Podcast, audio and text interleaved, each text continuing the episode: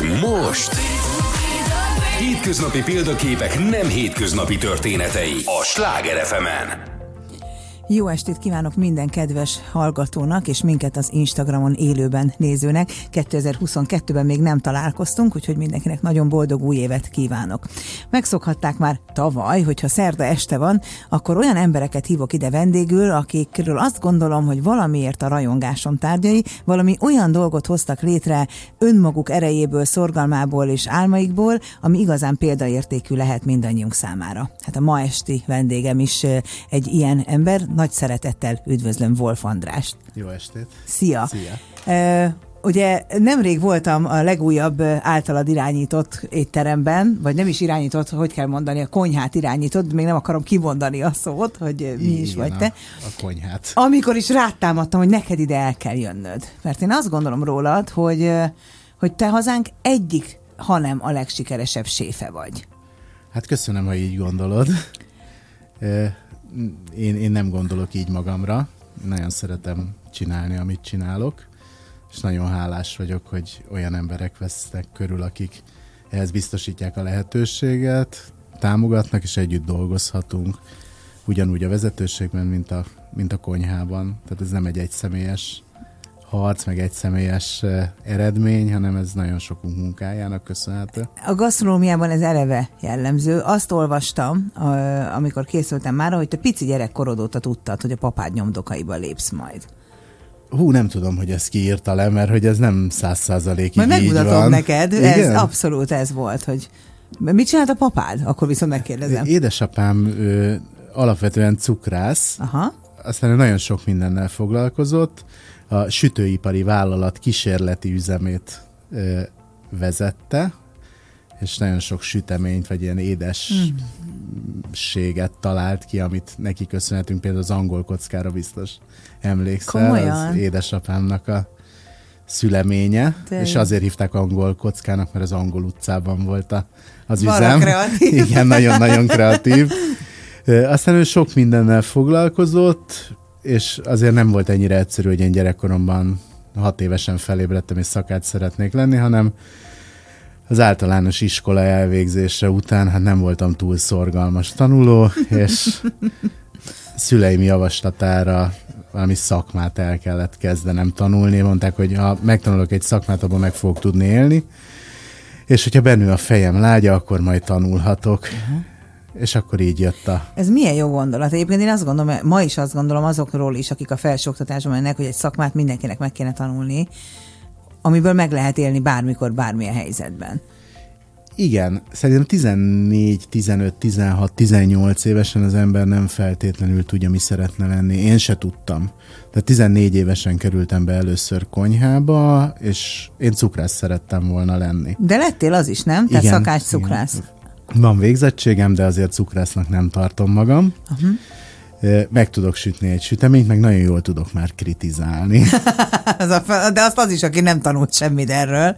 I- igen, csak én azt is tudom, hogy mit, meg hogyan kellene, de, de nem azzal nem foglalkoztam. Ez a képzés ma is együtt van? Hogy szakács cukrász? Nem, nincsen. Ez egy kísérleti képzés volt, hogy négy év alatt két szakmát tanítanak meg, de hát azért mindenki elindult egy bizonyos irányba, tehát hogy mindenkinek két szakmai végzettsége lett, de a osztály egyik fele inkább a szakács szakma felé, a másik fele a cukrász szakma felé orientálódott az iskola alatt.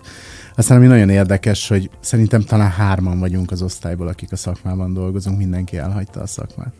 Mondjuk ez egy nagyon nehéz szakma, erről fogunk sokat beszélni, hogy ennek most nagyon nagy presztízse van, eh, nagyon irigylésre méltóak ezek a híres és vezető séfek, amilyen te is vagy, de azért ez egy kőkemény munka. Tehát, hogy aki belegondolna egyszer is, hogy ezt mi mindent csináltok végig egy-egy napon, nem biztos, hogy annyira irigyelli azt, ami egyébként vele jár a másik oldalon. Hát igen, az a sárga út különböző méretű kövekkel van kirakva, amiben könnyű megbotlani.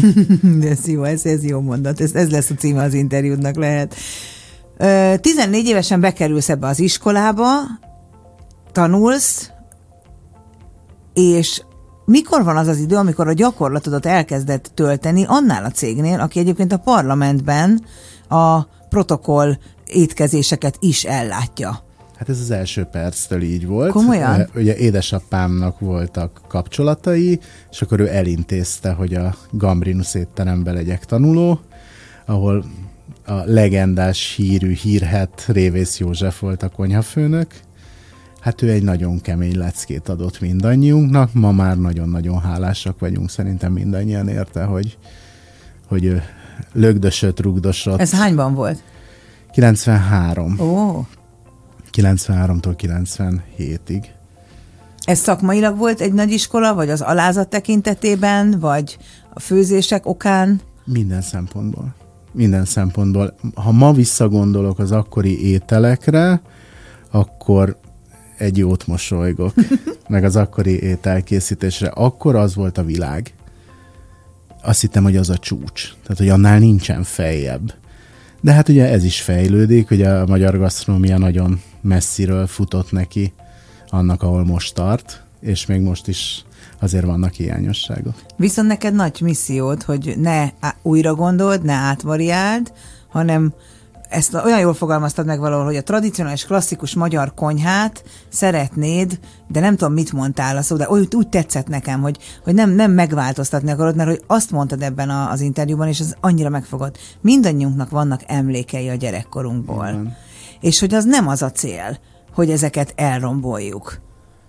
Igen, nem, nem újra gondolni kell, hanem átgondolni. Lehet, hogy ezt mondtad. Igen, ez, ez így a Gundel kapcsán fogalmazódott meg bennünk, hogy, hogy nem, nem újra gondolni kell ezeket az ételeket, hanem átgondoltan, tisztességgel elkészíteni.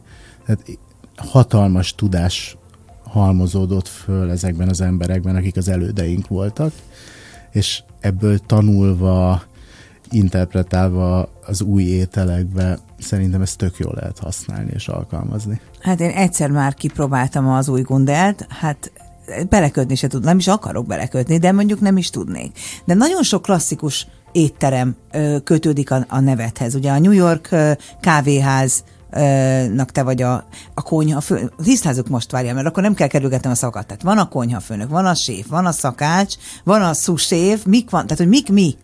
Hát ma mondták a főnökeim, hogy mi a hivatalos titulusom, de nem emlékszem. Tényleg nem, pedig én elmondhatnád, amúgy mert így amúgy, szenvedek vele. nem, amúgy corporate chef Á. a, a, a hivatalos titulusom, de ugye egy konyha nagyon sokrétű, kicsit olyan, mint a honvédség. Az Vannak abszolút. különböző ö, posztok.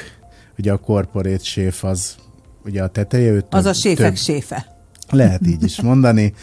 Amúgy tényleg, mert hogy a séfek tartoznak alá. Uh-huh. Ugye minden étteremnek van head chefje, amelyik étteremben vagy szállodában több étterem van, az ugye executive chef, ami több egységet irányít. Aha.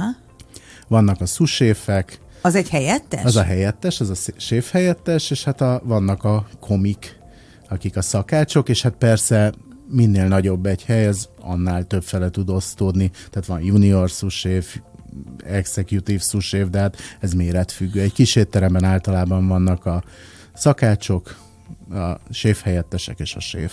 Tehát azt lehet mondani, hogy minden séf szakács is, de nem minden szakács séf. Ez Szegál Viktor mondása. És mi a, külön, mi a különbség? Tehát egy séf és egy szakács között, hogy elképzeljük, hogy bemegyünk egy ilyen nagy konyhába, ami eleve nem úgy néz ki, mint egy konyha, hanem úgy, mint egy műtő ma már, egy ipari konyha, hát az, az, az csoda. Mi, tehát, hogy a, mit csinál a, egy műszak alatt a szakács, és mit csinál a séf? A szakácsnak nagyon jól kell tudni főznie. Aha. A séfnek egyértelmű, hogy nagyon jól kell tudni főznie, de ő neki irányítani kell, ő egy menedzser.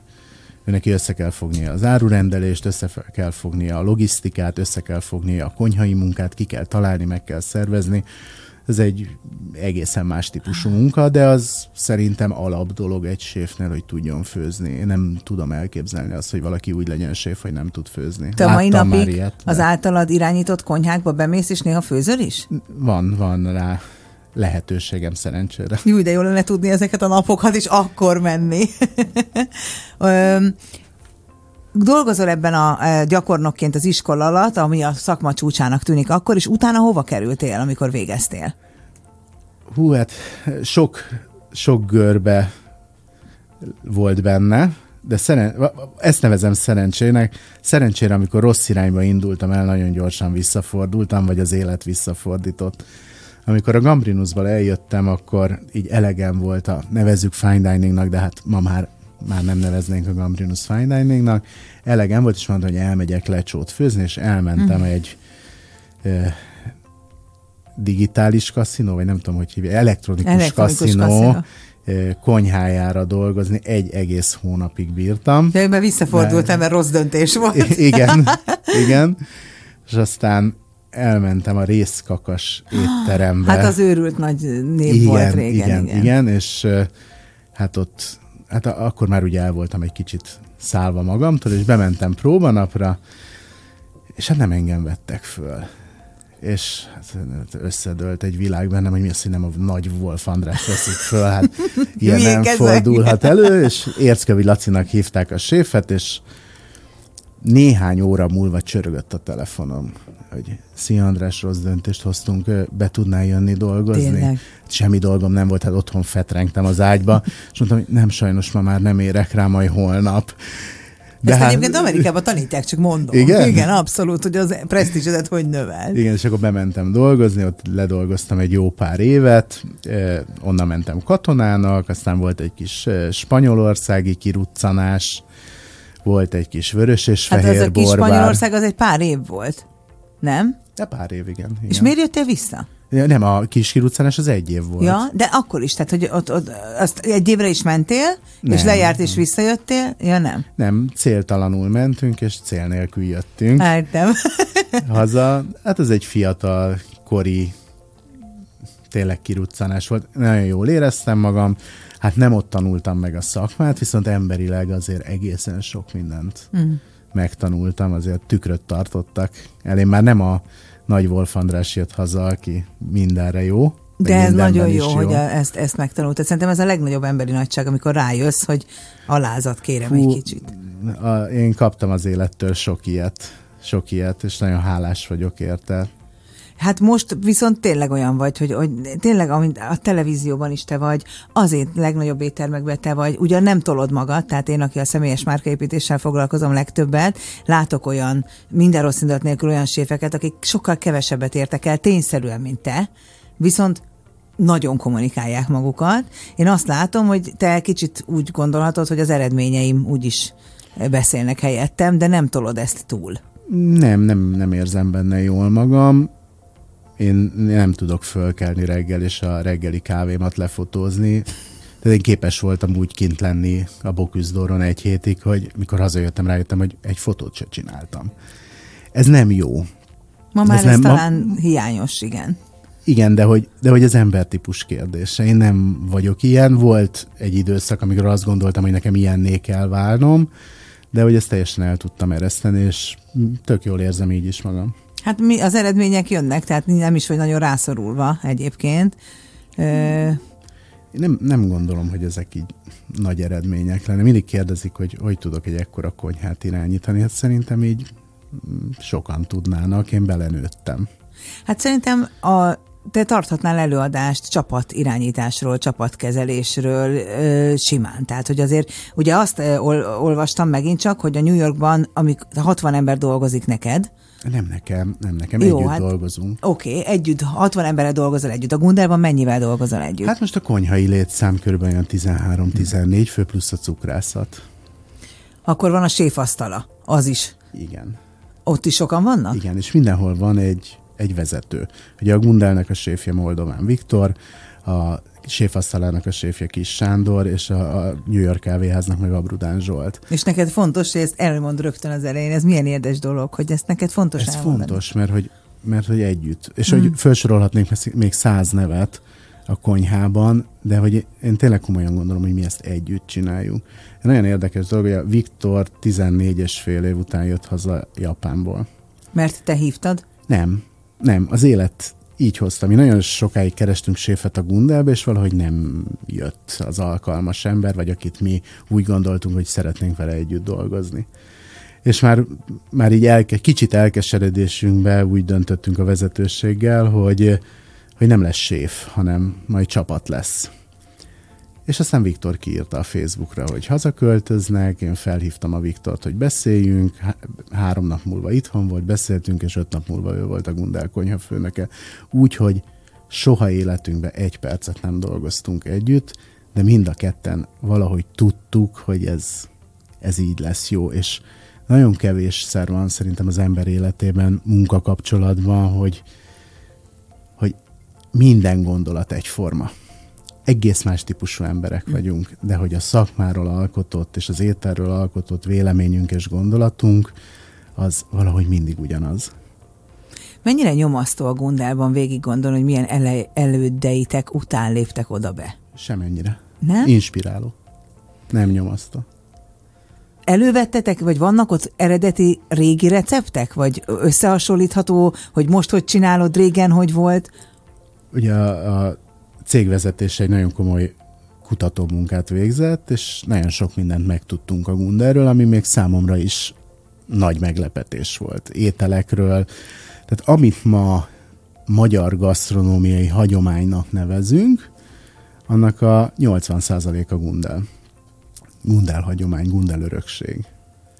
Én, azt, én a Rákóczi túrosról tudom, hogy az is neki köszönhető, csak az nem a Gundel Gundelnak, hanem ami a Gellért szállóban volt így étterem. Így van. Így van, de ilyen a somlói galuska, a Gundel palacsinta, ami nem Gundel amúgy, mert hogy márai, Komolyan? Igen, a Márai feleségétől kérte el a receptet a Gundel ne. a legenda szerint, de akkor a, ami a legdöbbenetesebb lehet így a hallgatóknak, hogy azt gondoljuk, hogy a világ kezdete óta velünk vannak ételek. És ilyen például a paprikás csirke, ami nem a világ kezdete óta van velünk, hanem az is Gundel. Hát Tehát, akkor az nem is annyira régi. volt. Így van. Így van, meg a Somlói Galuska az 1958-as világkiállításra készült. Előtte nem volt? Nem. Pedig én azt gondoltam, hogy az tényleg az ilyen ekte Igen. ünnepi Egyszer lehet, hogy érdemes lenne csinálni valami kis könyvet ezeknek a történeteknek. Van könyv, hiszen Igen? mi is onnan oh. szedtük az információkat, csak hát ugye ez nem, nem hétköznapi szép irodalom, hanem ez tényleg csak aki specifikusan ezután érdeklődik, az veszi elő. Na, ezt majd én megkérdezem tőled, hogy hol van ez a könyv, és hol lehet elolvasni. Ugye nekem van egy nagyon szoros családi kötődésem a Gundárhez, úgyhogy ez ezért hát ennyire érdekes. A Zolit, mert ő a nagy kutató. Jó.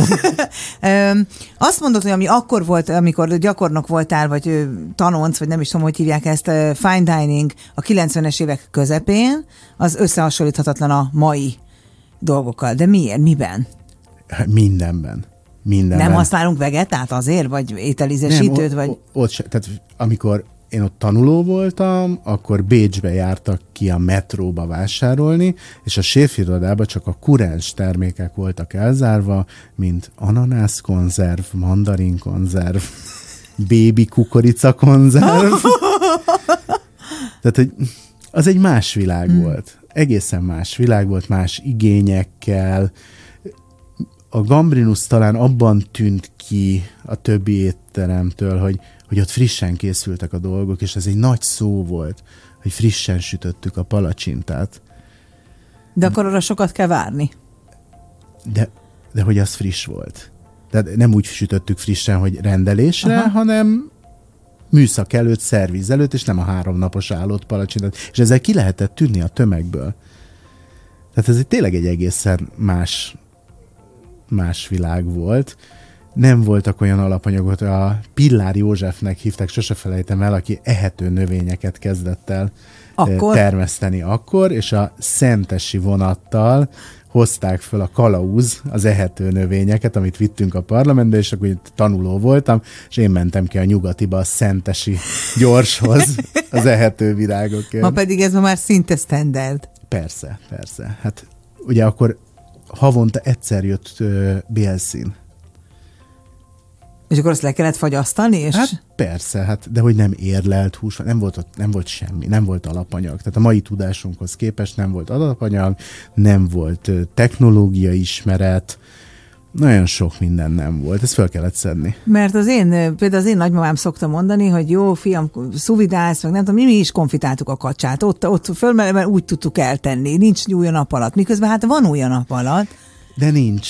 De nincs új a nap alatt. Én is úgy szoktam mondani, hogy nagymamám is konfitál, csak nem tudta, hogy úgy hívják. Ugyanez, mert én mondtam, kérdezte, hogy ez mi meg, hogy is, akkor elmondtam, hogy jó, hát ugyanígy volt a bődönbe letárolva csillagom, ugyanezt csináltuk lassú Én. főzés után. De a technológia, a fejlődés, az csak segíti a stabilitást. Tehát a szuvidálás az Ez szerintem egy nagyon-nagyon jó dolog, mert standardizálja csúnyán hülye biztossá teszi a dolgokat. Meg nagy mennyiségben elő lehet állítani standarden ételeket. De nagyon nagy könnyítés. Ez a standardizálás, meg ez a standardség, ez egy nagyon érdekes dolog, mert én például akkor mondom egy étteremről, hogy jó, és szerintem ezzel sokan vannak így, ha mindig tudom azt, hogy jót kapok. Tehát nem az van, hogy hétfőn isteni teszem, szerdán meg ki kéne inkább dobni, hanem tudom azt, hogy egy, egy színvonalat tudnak tartani. Ez mitől függ? A standardektől, a receptúráktól, a precizitástól, hogy ez ki van-e találva. Mindig azt szoktam példának felhozni, hogy a nagymamám recept alapján készítette a húsleves, csak nem tudott róla. Erre ő mindig ugyanannál a hentesnél vette a csirkét, mindig ugyanabban a lábasban főzte, mindig ugyanannyi répát rakott bele, és mindig ugyanannyi sót. Na, ha egy professzionális konyhát irányítunk, akkor szerintem ez fontos gondolat. Hogy mindig ugyanonnan kell venni a csirkét, mindig ugyanolyan csirkét, mindig ugyanolyan sót, mindig ugyanabba a lábasba, ez zárójelbe uh-huh. És mindig recept alapján. Ez nem, nem szégyen, nem ciki. Ugye sok szakács cikinek gondolja, hogy hát nem fog recept alapján főzni, én tudok. Persze, én is tudok. De hogy a standard, az nagyon-nagyon fontos, és az csak így lehet tartani. Ezt úgy kell elképzelni, hogy az éttermekben, amit te irányítasz, ott ki van függesztve, vagy tök mindegy, mindennek a receptje. Tehát, hogyha elmegyek húslevesteni oda, akkor mindig ugyanaz a recept kell, hogy legyen, mert azt egyszer leírtad, és kifüggesztetted a falra. És ez folyamatosan változik, és folyamatosan fejlődik, igen. De ugye a, a Gundában ott, ott sikerült ezt, úgy érzem, száz százalékig megvalósítani.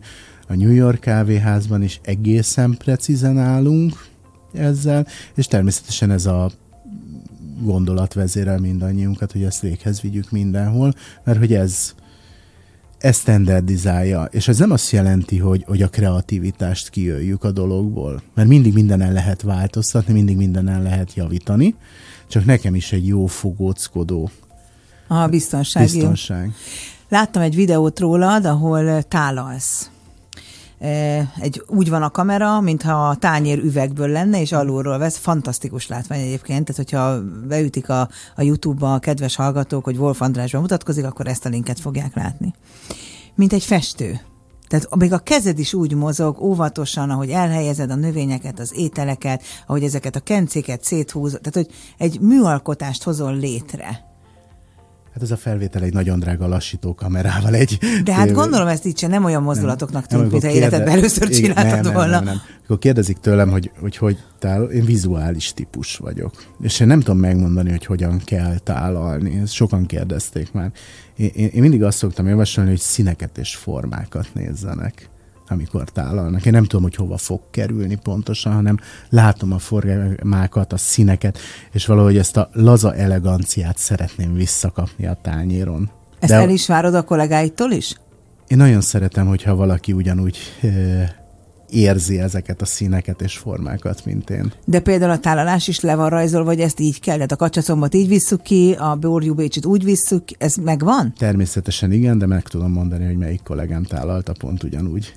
Elképesztő. Mert egy különbség van közte. És az nem baj neked? Tehát, hogy mint vezetőnek nem baj, hogyha szép, vagy akkor szólsz, hogy figyelj, ez nem pont olyan, mint amit megbeszéltünk? Egészen kritikus vagyok. Ezt a televízióban láthatjuk, ugye a Séfek Séfe, ugye az a címe? Igen, műsorban egy te vagy az egyik bíra bíró, elbíráló, Igen. és ott nagyon szigorú tudsz lenni, és nagyon, én azt látom, hogy nagyon nagy szíved van, azt képzelem rólad, hogy egy nagyon nagy szívű ember vagy, aki viszont végtelenül következetes, végtelenül igazságos, és magas elvárásokkal van azokkal, akik ott vannak. Igen, én mindenkiből ki szeretném hozni a maximumot magamból is. És talán ez egy rossz tulajdonság, hogy sose vagyok elégedett. A saját munkámmal se hát vagyok az elégedett. hajt előre, nem? Igen, igen, és nagyon érzelmes vagyok, talán néha túl érzelmes. Az lehet látni, hogy óriás szíved van. Igen, és hát így elvisz, elvisz a szívem néha. Kicsit túlzásba tudok esni. Tehát tudok úgy viselkedni vasárnap, hogy hétfőn mindenkitől bocsánatot kell kérni. De... Hát a szenvedély nélkül szerintem igen, nem lehet előre igen, menni. Igen, de, de akik hosszú évek óta együtt dolgoznak velem, és szerencsés vagyok, mert nagyon sokan vannak így, akik hosszú évek ott, azok így megszokták, és tudják, hogy nem rájuk haragszom, hanem igazából magamra. Egyébként meg óriás felelősség lehet egy ekkora csapatot összefogni, és most nem abból a szempontból, hogy finom legyen az étel a vendégasztalán, hogy meg ne sérüljön ott valaki, lenne forrázza magát. Tehát, hogy azért az egy veszélyes terület, egy konyha. Biztosan nagy felelősség, én nem érzem magamon ezt a felelősség, nyomasztó terhét. Nekem ez egy szimfónia az esti szerviz. Minden este ott vagy? Nem, nem, nem. De amikor ott vagyok, akkor akkor én azt nagyon élvezem. Ugye Mai pont most mondtad, is. hogy volt ma egy órád, és még gyorsan beugrottál a Gundárba, mert az a szíved csücske. Most igen. Most igen, ezzel nem megbántva a többi üzletet. Én a New Yorkban se voltam, hanem, úgyhogy ne ülnél éppen hanem ott. ő, ő most az új, új gyermek. Új gyermek, de hogy az ember minden gyerekét szereti látni. Amikor főzöl újat mondjuk, vagy kipróbálsz új ízeket, kivel kóstoltatod meg? Csak magaddal, vagy van olyan, akinek az ízlésére adsz? Mindenkinek van jó véleménye tehát jó, jó kritikai véleménye. Tehát hogy azért ez egy csapatmunka, amit említettem, hogy ö, séftársaimmal, a felszolgálókkal, az üzletvezetőkkel, a tulajdonosokkal. Egyszer régen volt az egyik tulajdonosunknak, Nagy Gábornak egy mondata, amit így, így beégett, sose felejtek el. A szalon étteremben jó néhány évvel ezelőtt tonhalat csináltunk, és szerintem megcsináltuk a, az egyik legjobb tonhalat, amit, amit ki lehet hozni magunkból. És így ette, és mondta, hogy finom, finom, finom. Biztos nekünk kell megmutatni a világnak, hogy hogy kell tonhalat csinálni. És nem. És neki volt igaza. És ő nem szakács, persze vendéglátásban éli az életét 30 éve, de hogy ez a mondat nekem nagyon erős mm. volt. És amikor készítünk egy ételt, akkor ez a mondat mindig eszembe jut, hogy nekünk kell megmutatni a világnak. És hogy például a gundál, az ilyen. Nekünk kell megmutatni, hogy kell paprikás csirkét főzni? Igen, nekünk kell. Hát nagyon nagy az elvárás volt, mert annyi próbálkozás volt már, hogy, hogy most már muszáj, hogy valami jó legyen, de eddig én úgy hallom a városban, hogy valami nagyon jót hoztatok létre. Igen, én is úgy hallom, hogy egészen pozitív a visszajelzés. Szerintem az út elején vagyunk. Ugye ez egy kezdeti szárnypróbálgatás, de nem, nem próbálkozás, mert hogy hogy azért professzionálisan van összerakva, de hogy szerintem ez az út eleje és hogy innen kell fejlődnünk. Ugye Gundel nagy innovátor volt, és hogy a Gundel hagyományoknak a, az egyik őrzése mellett a feladatunk az a hagyomány is, hogy az innovációt uh-huh. belevigyük nem kis feladat. Most mi a rádióhallgatóknak azt kell, hogy mondjuk, hogy elbúcsúzunk tőlük néhány percre, mert fontos híreket, időjárás jelentést, közlekedési információkat fognak hallgatni itt a Sláger fm Mi viszont folytatjuk tovább a beszélgetést, és aztán néhány perc múlva újra összekapcsolódunk. És most... Hétköznapi példaképek nem hétköznapi történetei a Sláger fm. Nos, hát újra köszöntjük a kedves hallgatókat Wolf András séffel. Mi közben beszélgettünk arról, hogy éppen mi az aktuális új gyerek a Gundel menüsorából a kedvenc ételed, de mi igazából a kedvenc ételed? Változó. Változó. Vannak olyan ételek, amik heti hét nap meg tudok enni. De mi a mi? Bármilyen túros, túros palacsinta sütemény, az non-stop, Édes szájú vagy? Nagyon, sajnos nagyon. Sajnos nagyon. A rakott krumpli, bármikor, töltött káposzta, rántott hús, húsleves. Hát igazi klasszik sor. Igen, igen. Hát nálunk se avokádó habrákkal van vasárnap az asztalon. Tehát... Pedig azt gondolná az ember, hogy aki mindent el tud képi- készíteni. Tehát, hogy én azt csodálom benned például, hogy olyan technológiai és áru anyag ismereti tudásra rendelkezel, hogy képes vagy ilyen nagyon fura rétegeket csinálni egyébként felfoghatatlanul alapanyagokból.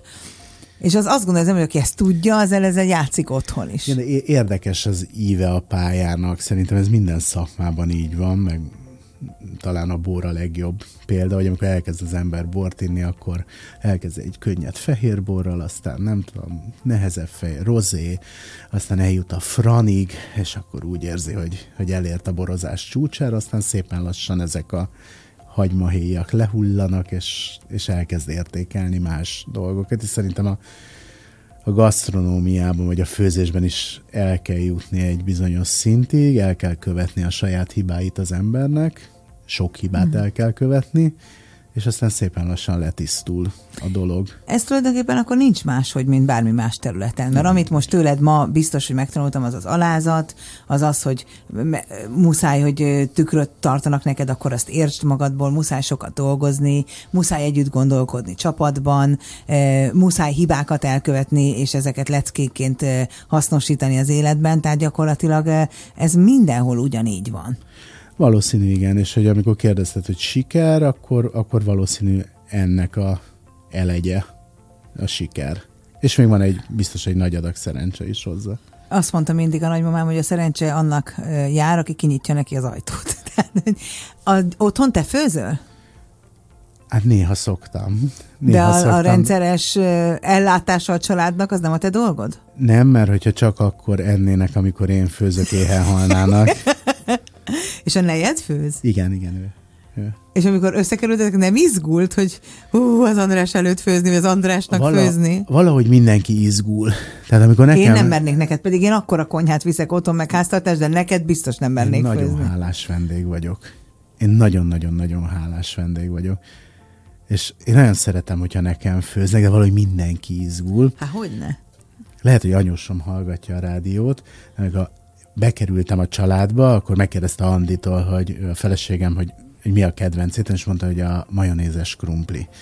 Azóta akárhányszor megyünk ünnepekkor, van majonézes krumpli, mert hogy ő így szeretne ezzel kedveskedni, és hogy én, én nekem annyira jó lesnek, és hogy bárki főz nekem, én, nekem, én annak tudok örülni. Én amikor elmegyek egy fesztiválra, és kifizetem a belépőt, és minden nagyon rossz, de látok egy jó ötlet, akkor, akkor én úgy gondolom, hogy akkor vettem tízezer forintért egy ötletet.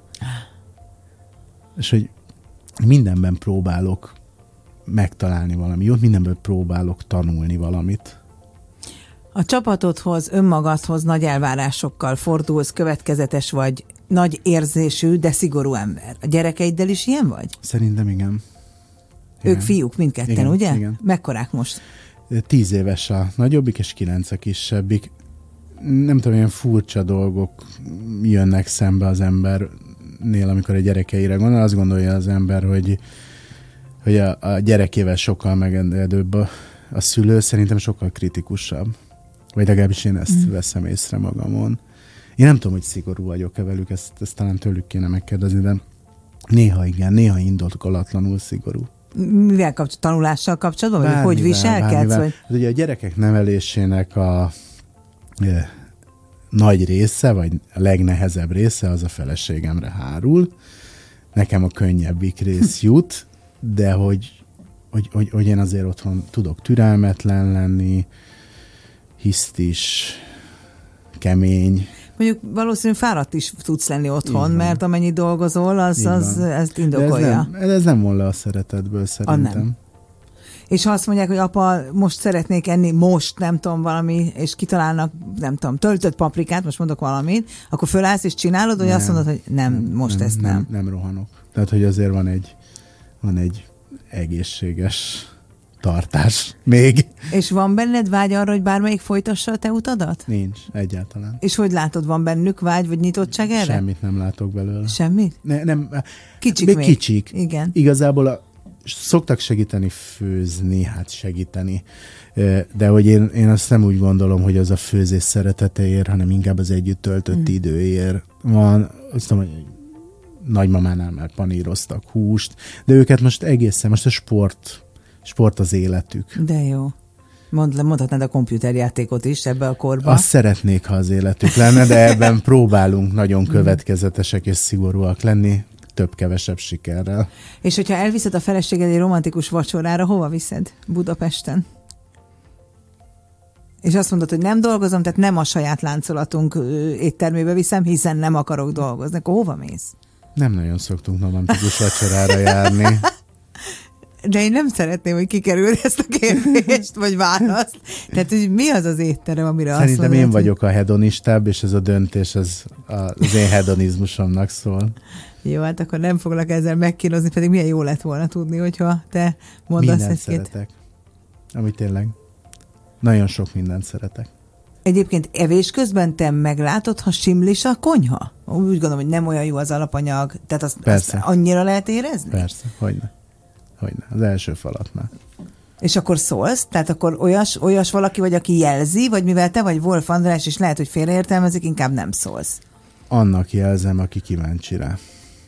De hogy hogy én nem vagyok az a hisztis típus, hogy fölborítom az asztalt, és visszadobom a tányért, és óriási jelenetet rendezek.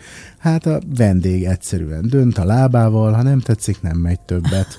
Tehát ilyen, és hogy, hogy hibázni is lehet, szerintem a hibát azt ott kell jelezni, és senki nem rossz indulatú, tehát hogy nem, nem direkt akart kiszúrni uh-huh. velem, például lemarad egy, ez nálunk is előfordul, hogy lemarad egy saláta, vagy lemarad, és akkor nem hisztizni kell szólni, valószínűleg nem rossz indulatból történt, én is ilyeneket tök normálisan szólok, 99-szer hozzák azonnal, és elnézést kérnek, és ennyi volt az egész problémakezelés. Nem nagyon szoktam szólni. Ha ismerem a séfet, már pedig valószínű mindenhol ismered a séfet. Nem, nem feltétlenül. Nem? Nem, nem feltétlenül. De ha ismerem a séfet, és tudom, hogy ő nem kritikának értékeli, vagy nem rossz indulatnak, akkor el szoktam mondani. Igen, de én és ha veled történik, is... te se veszed rossz néven a, a helyeiden? Nem, nem, sőt, kifejezetten hálás vagyok érte, hogyha szólnak. Ha a gyerekek azt mondják, hogy apaim a gyorsítelembe akarok menni, az mehet? Mehet. Mehet, küzdünk ellene, hogy redukáljuk, de hogy nem vagyok álszent, én is járok gyors étterembe. Tényleg? Tényleg. Ezt nem is gondoltam. Néha még jól is esik. Igen, az, hogy ezt én elmondom, azt mondjuk, mert én, én ugye nagyon vágynék, hogy egyek egy ilyen gyors ételmi dolgot, én most jó idején nem veszem ilyesmit, de azt gondoltam, hogy te, te nem is vágysz ilyesmire. De tök jó hallani, hogy de. Dehogy nem, hát én is pont ugyanolyan ember vagyok, mint bárki más. Hát igen, csak te pontosan tudod, hogy hogy készül, ami abban van, meg egyáltalán, tehát azt gondolom, ez talán, talán mert és, az nem olyan alapanyag. És mi van benne, ami csak én az alapanyagra gondoltam, akkor a tételben biztos nem lehet olyan alapanyagot szolgáltatni, mint ahogy ti. Biztosan, de amit ígérnek, pont azt adják. És nem azt mondom, hogy minden nap vágyok rá, de van az az élethelyzet, hm. amikor, amikor ez a legjobb megoldás, vagy legegyszerűbb megoldás. A gyerekeknek meg ez a közösségi lét egyik kötelező formája, hogy egy gyors étterembe együnk, és igen, vasárnap meccs után délután háromkor, amikor egész nap nem evett senki, akkor a csapattársakkal simán beülünk. De jó. És nem érzem kellemetlenül magam. Egyszer volt, hogy, pont ment adásban a, a műsor, és akkor ilyenkor persze sokkal többen jönnek oda az emberhez, és mentünk be egy gyors étterembe, és olyan rosszul éreztem magam, mert úgy összesugtak a hátam mögött, és, és hogy nem értettem, hogy Miért? Miért baj az, hogy én bemegyek egy gyors étterembe? Hát rólad mást gondolnak. Egyébként tényleg azt gondolják, amit mondtál, hogy hát biztos vasárnap is avokádó habot esztek, nem tudom, milyen parmezán pirítósos. Tehát, hogy nem gondolja az ember egy akkora sikerű séftől, mint te, hogy de igenis rakott krumpli, és igenis de, töltött igen, de az, káposzta. De az olyan kolbászból legyen, olyan technológiával, a töltött káposztánál a savanyú káposzta az olyan, az alapanyag maga sokkal fontosabb rossz alapanyagból egyszerűen nem lehet jó ételt készíteni, és hogy ez az alapanyag tudatosság, hogyha átmegy a hétköznapokba, akkor a háztartásokban is jó ételek lesznek. És az mit jelent? Hol, hogy keresed? Hogy találod meg ezeket? Menjünk a piacra, és akkor ott kóstolgassunk, és meg lesz az a néni, mint régen a nagyszüleink? Vagy így te van, hogy csinálod? Így van. Édesanyám 43 éve, vagy nem tudom, most mondtam egy hatalmas számot, Marikához jár. A Samanyushoz. És és jó savanyú, de hogy, hogy mm. nagy bevásárlóközpontban is lehet jó minőségű alapanyagot uh-huh. kapni, ez nem igaz, hogy csak a piacon, de hogy egy pici tudatosság, és tudom, hogy ez pénzbe kerül, hogy jobb minőségű csirkét, de hogy, de hogy az életünk múlik rajta ebben annyira igazad van, és szerintem ez egy nagyon fontos cél, hogy ezt minél többen tudják. A másik fontos, és egy nagyon nemzetközi, ugye ez a pazarlása az ételeknek, hogy összevásárolunk mindent otthonra is, és aztán dobáljuk ki, mert lejárt, mert nem figyeltünk oda, miközben a félvilág éhez. Persze, mi, mi is dobálunk ki. De próbálunk erre tudatosan figyelni, tudatosan próbáljuk megtervezni. De, de nekünk sem egy. Ez körülbelül olyan, mint a szelektív gyűjtés az is plusz energiákat igényel, de megéri. Belerakni. Egy étteremben mi van a maradékkal? Egy étteremben van nagy vödör, van cég, Aha. aki elszállítja, de hogy hogy az étterem egy már, ott is tudatosnak kell lenni, meg ott is fenntarthatónak bennem. kell lenni, de hogy, hogy a fenntarthatóság az, az a földeken indul el, elsősorban, és ott kell először megtenni a lépéseket. Aztán utána nekünk ugye a tudatosság, egy nagyon érdekes dolog, hogy hogyha találok egy jó alapanyagot, egy jó beszállítótól, akkor az hosszú-hosszú-hosszú éveken keresztül kellene használnom. Csak ugye van a séfekben egy ilyen belső vágy, hogy, hogy azonnal cserélni kell, és hogy a vendégekben is van egy ilyen nagyon furcsa vágy, mert még nem érett meg a magyar közönség talán erre száz százalékig, hogy 30 évig oda járjál palacsintát, vagy nem tudom, töltött káposztát, mm. stb. stb. tenni, de hogy egészen jó irányba haladunk, én úgy Hát érzem. igen, és hogy kiszámíthatóan kapj mindig jót. Ugye ezt mondtam neked, igen. hogy ez azért, vagy, hogy nem, nem az van, hogy hétfőn kedden jó, de csütörtökön Béla van beosztva Józsi helyet, és akkor nem jó, hanem hogy mindig kiszámíthatóan igen, jó. hogy azok a mondatok kellenek szerintem a vendéglátásnak, hogy menjünk el a Gundelbe Gundel palacsintát tenni, menjünk el a nem tudom hova túrógombócot tenni, és hogy ezek kellenek. Abszolút így van kellenek, és hogy ez a, ez a vendéglátás feladata, és a mi felelősségünk. Ezt te mennyire tanultad így magadtól az élettől, vagy mennyire volt ebben mesteret például, ugye te Boknál voltál sokat. Igen. Mennyire hozod ezt onnan? Mert ő azért ennek nagy tudora, hogy a vendéglátás miről szól. Rengeteg mindent köszönhetek Lajosnak, Bíró Lajosnak. Nagyon sokat tanultam tőle, nagyon sokszor tükröt állított. Ő Nagy... is kemény? Kemény ember? Hatalmas szíve van. Uh-huh. De, de igen, igen. Szerintem mi nagyokat vitáztunk. Nagyon sokat vitáztunk. Tőle is van egy-két mondat, nem is tudom, valakivel beszélgetett kint, és ő mondta, hogy fél óránként a pultba a felvágottat meg kell fordítani. És így odavágta neki az egyik felszól, hogy ettől lesz több vendég. És mondta hogy igen. Ettől lesz több vendég, mert ha fél óránként megfordítod, nem szárad le egyik oldala se, és mindig a legfrissebbet kapja a vendég, és ettől lesznek többen. És, és nagyon sok ilyen mondata volt, mm. és ezért én nagyon hálás vagyok neki, hogy, hogy ezeket a mondatokat én meghallgathattam tőle. Hát milyen büszke lehet arra, hogy valahol egyfajta mesterednek tekinted, vagy nevelő, nevelő tiszta a katonasságot említetted. Igen, egy érdekes időszak volt, ugye ez ilyen két, 2000-es évek eleje, volt, és ja, akkor jött egy ilyen nagy löket a magyar gasztronómiának, és mi együtt tudtunk fejlődni az akkori csapattal és Lajossal. Tehát nem az volt, hogy ő volt a, a nagy mentor, hanem ő volt a motor. Aha. Én nem ismerek még egy embert, aki folyamatosan 120 fokon ég, és a Lajos akkor folyamatosan 120 fokon éget, és sose fáradt el, és mindig hajtott minket, és mindig mindig belehajszolt minket rengeteg hibába. De hogyha az nincsen, akkor, akkor ma nem tartott nagyon sok szakács, ahol most tart, és szerintem még talán kicsit túlzás, de a magyar gasztronómia sem. Mitől lehet ennek a szakmának ekkora presztízse? Az én nagymamám egy nagyon jó nevű szakember volt, az utolsó munkája a Párizsban lévő magyar nagykövetség főszakácsi széke volt, ami az egy, az ő szakmájában az egy nagy dolog volt. De hát ettől ő még nem volt egy ilyen valaki, vagy nem tudom, tehát hogy ez nem volt egy nagy presztízsű szakma, hogy valaki szakács. Hát mert nem az. De ma az. Hát ez egy szakmunka ez egy szakmunka, egy nagyon-nagyon szép szakmunka. Felszolgálókra szoktam mondani, hogy a munkásosztály arisztokratái, mert hogy fehéringben és nyakendőben szolgálják ki a, a vendégeket. Ugye a, a mi szakmánkban a tisztességes megöregedésnek a lehetősége azért nem nagyon volt meg az elmúlt, nem tudom, 50 évben. Ez, ez nekem egy nagy szívfájdalmam. De hogy volt ez... szakma, aminek megvan? Biztosan jogász, tehát tudnék sorolni hmm. még nagyon-nagyon sokat, hogy lehet tisztességgel megöregedni.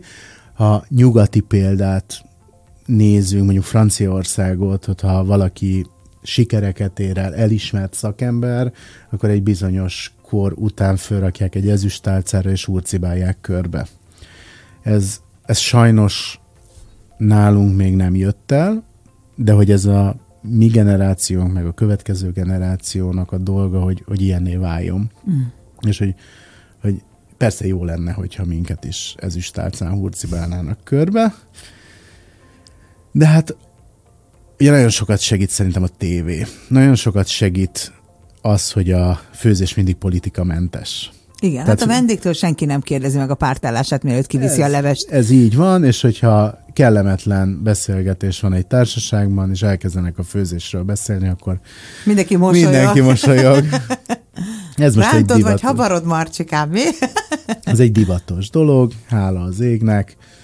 Nem is tudom, egy tévés szakember mondta, hogy pont ma hallottam, hogy, hogy, hogy sok, sokat kell adni egy típusú műsorokat, mert megunják az emberek, és hogyha kihagyunk egy részt, akkor már nem vágynak rá, vagy kiadjunk egy időszakot, mm-hmm. akkor nem vágynak rá. És most ugye, most már hát tíz éve, talán annyi nem, egészen sikeresek a gasztroműsorok. Igen, hát imádják nézni az emberek, abszolút. Igen. Uh, most akárhogy is számolom, közel száz embert nem irányítasz, száz emberrel dolgozol együtt a csapatodban, ugye az nem előbb. Tudom, sose számoltam, De nagyságrendileg, ahogy így elmondtad, több mint száz. E, viszed az éttermeket, e, vezeted a konyhá, ezt. A konyhájukat. A konyhájukat, ezt mindig elrontom, de hát akkor az étterem a konyhájától olyan, szóval lehet Szerintem bármilyen nem. szép egy étterem, meg nagyon kényelmes a szék, ha nem jó a konyha, nem fogsz visszamenni. Ez biztosan így van, de hogy hogy együtt kell nézni, tehát hogy nem mész Abszolút, egy, elfogadom ezt, de azért egy étteremben hogy a kiszolgálás el tudja rontani, és hogy a rossz design, tehát hogy szerintem ez egy nagyon komplex dolog. Persze jó dolog, én is szeretem, hogy a konyhát egy kicsit kiemeljük ebből, de szerintem az Ma kiemelem, ez... ma te vagy az én vendégem, nekem enged meg, de oké, vezeted ezeket a konyhákat, az árubeszéd, elmondtad, hogy mennyi minden dolga van egy séfnek. Tehát az egyértelműen látszik, hogy elképesztően sokat dolgozol, de hogy töltődsz fel?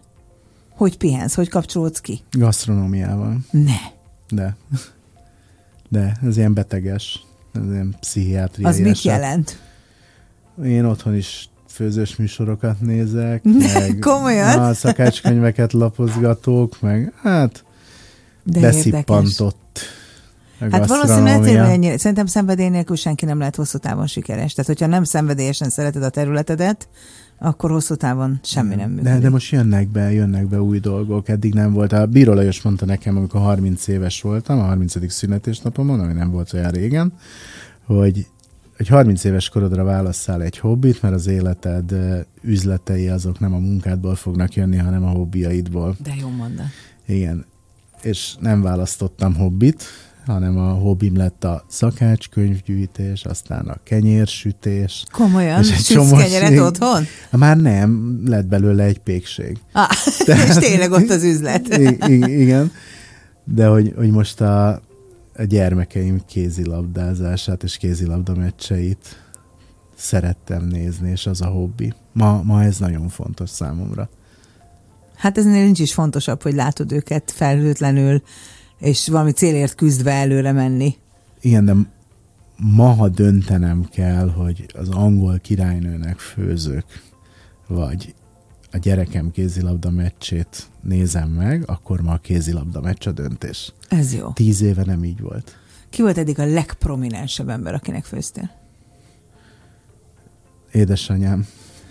Jó, nem Istenem. tudom, nem nincs, ez nem, tehát a vendéget nem így válogatjuk, ez nem fontos ez nem fontos. Persze újságírói szemszögből ez egy visszatérő, állandó és fontos kérdés, de szerintem egy séf vagy szakács szemszögéből egyáltalán nem fontos. Mm. Sokan mondják, hogy főztem a nem tudom kinek, igen, és akkor mi történt? Azt sosem mondja, és elégedett volt? hát mi, igen. Tehát elégedett vendég. Csinálod ezt most már közel húsz éve, ugye? Hát közel több. Több, mint 20 éve? Hát 93, mint említettem, az első munkanapom. És tényleg 93. szeptember 1-én léptem be először a konyhába, és tisztán emlékszem az első napomra. Hogy, hogy? Minden mozdulatára? Nem mozdulatára. De jó ez. És volt benne valami, ami rossz volt? Csak az volt. De, De. akkor el kell mesélned viszont. Volt egy nagy sárga lavor narancs kifacsarva, beáztatva vízbe, és azt kellett lepucolnom a fehér részét, de most ilyen 50 kilóról beszélgetünk, és Julienre vágnom első napos tanulóként, tehát egy késsel láttam még, lepucolnom és Julienre vágnom, és amikor kész voltam, akkor így bedob, betolták a kukába, és mondták, hogy hát ezt csak azért vágattuk, hogy gyakorolj. Ne. És onnantól kezdve nekem két évem azzal telt, hogy csak csébetűs dolgokat csináltam, csövek, csapok, csempék, csillárok, csatornák, és daraboltam, és én utáltam. Én Hát nem akartam, én nem akartam szakács lenni. Nem. És ma olyan hálás vagyok érte, mert hogy ez az alap. Meg kell tanulni a kést használni, és amikor én egy szakáccsal elkezdek, kollégával elkezdek dolgozni, és meglátom, hogy hol fog, hogy fogja meg a kést, pontosan tudom, hogy ő milyen szakács. Fú, de érdekes ez. Pedig ma már minden gép ezet megvan, hogy ne kelljen kést használni, de ezek szerint mégis De ez kell. az alap. kell, bár mondjuk most mm, kitaláltam, hogy miből fogok meggazdagodni, de ezt nem mondom el, mert Nehogy hát, más ha valaki gazdagodjon meg. Azt mondd meg nekem záró kérdésként, hogy hogy látod magad 15-20 év múlva? Egy konyhában fogok állni.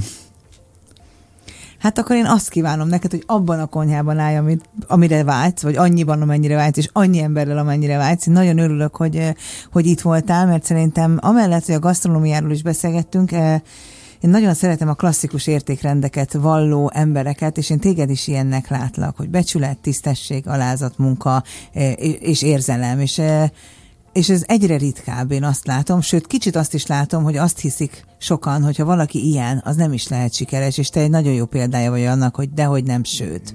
Még, még egy mondat eszembe jutott, és az szintén Révész Józseftől kaptam aki az első séfer mentoromban, hogy bármit csinálsz az életben, egy fontos, ember tudjál maradni. Hát, neked azt hiszem nagyon-nagyon sikerült, de nagyon büszke vagyok arra, hogy ismerlek, ez már régóta va- van, és ezt mindig mondom neked, mert tényleg, tényleg ezt mutatod, hogy igenis, hogy lehet így is sikeresnek lenni, úgyhogy kiemelkedő sikereket, elégedett és boldog nem prominens vagy prominens vendégeket, és sok-sok kihívást még, amiben tudod mozgatni a kreativitásod, az alkotóvágyadat, a csapatirányítási szellemedet, és minden egyebet. Köszönöm, hogy itt voltál. Én köszönöm. Kedves hallgatók, ez volt a hétköznapi példaképek, nem hétköznapi történetei eh, Wolf András séffel, jövő héten pedig a kommunikáció és stratégiai gondolkodás egyik hazai nagy nevét Olá Zsuzsannát várom vendégül, szerda este fél nyolckor. Vigyázzanak magukra! Ez volt Hétköznapi példaképek nem hétköznapi történetei. Minden szerdán este fél nyolctól. A Sláger, a Sláger FM-en.